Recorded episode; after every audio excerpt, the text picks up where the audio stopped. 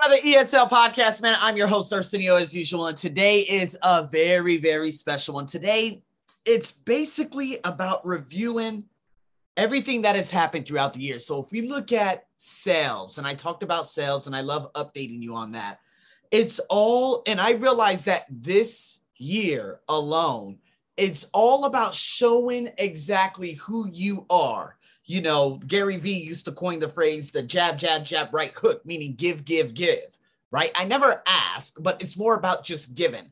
I created so many videos. I topped, I believe, one, uh, what is it, 1,500 potentially uh, subscribers on YouTube, and with it growing so much because TOEFL ITP.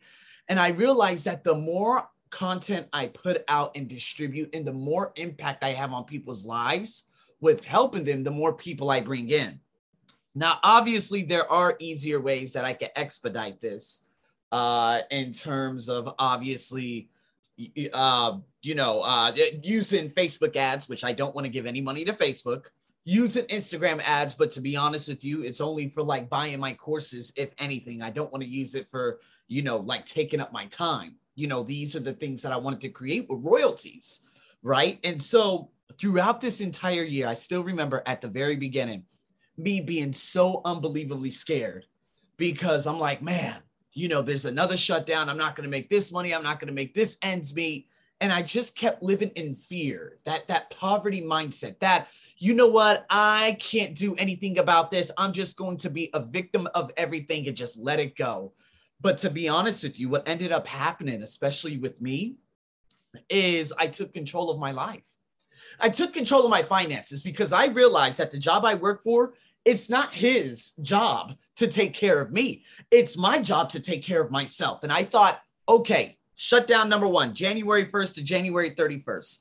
Come back to work February, March. Next thing you know, I believe the alpha variant had come and then followed by the monster delta variant, right? From April, I still remember I went to work. The last time I was at the tutorial center was April 4th. I didn't go back till I believe it was December 11th or 12th, something like that.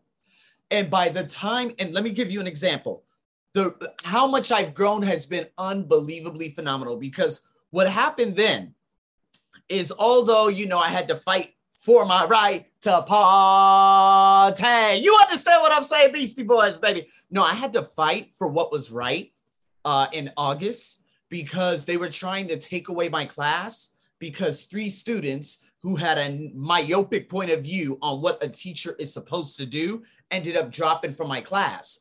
But they completely, they were just so disingenuous and did not mention the fact that the main people who were in my class right now were all students from the past and absolutely loved me. They continued critiquing and asking, Oh, is he okay? Is he okay? Is he okay? They would call him all the time. There was one lady who doesn't like me based on the color of my skin when I finally stood up for what was right, and then obviously the corporate lady realized that I was the number one and all that other good stuff. I think what I ended up realizing was, you know what, to be honest with you, you guys are very undeserving of me. And by the time December rolled around, if they ever had a class, I would just say, no, no, no, no, you're taking up too much of my time. No, I do not want to do this. No, I'm good. I don't want to, I don't need your classes. Thank you very much and I think I had told you guys this. If I didn't tell you, I'm telling you the first time right now. One of the biggest issues, you know, going back to my place of work, they realize that apparently I am very well dressed when I go to my training companies. Now, it doesn't matter about them paying five to 10 times more than my tutorial pays me. It's the fact that I am so un- I am so comfortable in my own skin that whatever I want to wear, whatever I want to wear, wherever, whenever, whichever, I'm going to do so. I am not here to impress you. And why are you so, so concerned about what I wear? You need to be concerned about how much you've grown over the last year because if you are literally trying to attack me based on what I wear, forget about it. What I've learned over this year is when you become the top 1%, summing up me and what I've accomplished on YouTube, getting people to buy my course, getting people having a substantial amount of clients and making the most I've ever made online. Oh, by hundreds of thousands of years compared to the year prior, I realized that I'm so con- in control of my own assets that I don't need other people.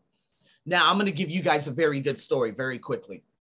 There was a job that had contacted me 22 months later. I remember I was at uh, the market just over here where I live, and they got in touch with me. And they're like, Hey, Arsenio, we tried calling you. Uh, do you have any free time? And I'm like, Wow, Tutorial Center goes by the name of English Parks. Not that it matters, but they contacted me after I applied through them through someone who I actually know or knew at the time in January of 2020.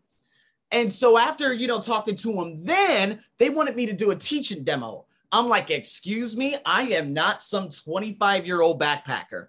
Okay, here goes my workshops from some of the biggest companies, and you can make a decision from there. And they never contacted me again. And then that was it. And I'm like, okay, so all right. And I hurry up and block them online. Later, I get an email 22 months later saying, oh, we need you now. Now, you guys already know my story. You know the things that I've had to overcome in terms of colorism out here. And one of the biggest things and the best part about this was if this was old Arsenio, what is old Arsenio? The Arsenio from 2019, 18, 17, even at the beginning of 2020, I would have taken that job and continued working for other people rather than working for myself. But at that given moment with that email, I said, you know, based on the clients and how many training services I provide with people all around the world, I'm unable to take any more work from anyone at this moment. Uh, I do wish you the best of luck in your search for a teacher. And that was one of the greatest moments in my life because I denied work for the first time in my life. I said, you know what? I do not, you, that first and foremost, that is so disrespectful that you're coming back to me 22 months later. You can kiss my ass. Okay. You can kiss my mocha ass.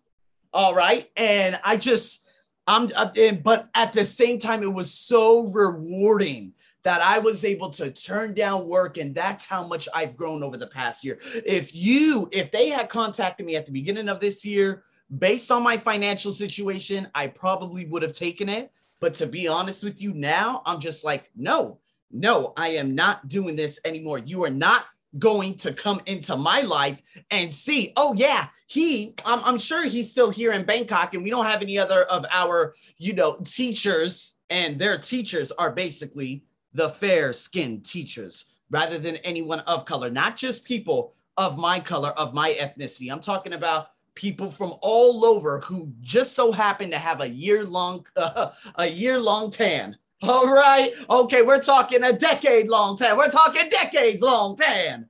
And that was the greatest thing. See, going back to it, looking at how much attention, and it's all about attention and me being the most dominant in TOEFL ITP and IBT tutoring and creating all these videos and content and putting it out there. Now I am the top 1% in my realm. The amount of attention and the people that know me around the globe and you, all of you, you beautiful souls who listen to me, you are the reason why I've risen to a letter, uh, uh, I'm sorry, a level that I don't have to work for anyone anymore. See, at the beginning of the year, I was always saying, Oh, I'm not going to have work. I'm not going to have money. I'm not going to have this. I'm not going to have this. Now I'm like, uh, I'm sorry, I don't have time for this class. I don't have time for this class. I'm going upper level. I'm going high performance training. I'm going, hey, what is my why? Then what is my vision? And how am I going to execute and develop the discipline and figure out the Friday finishers so that I can attain these goals and finish off the year strong? See, this is what I do on a consistent basis. And to be honest with you, this sales and looking at how much I've grown over the year, opening up the book from where I was in January, February, March, April to seeing what happened in July, August, September, October, November, and having the biggest salary month by more than 50% of my life just last month and next month. It just shows the growth, and that's what I'm so excited for. So, my question to you is Are you consistently saving for a big dream? Are you consistently upskilling and, uh, you know, doubling down on those three skills that are needed for you to go to the next level and have a greater impact on society. That is your question for today. What a year in terms of sales. So much more will be coming up in the new year. So many cool things will be coming up, and you guys better stay tuned. Thank you so much for tuning in to another wonderful sales podcast. I'm your host, as always, over and out.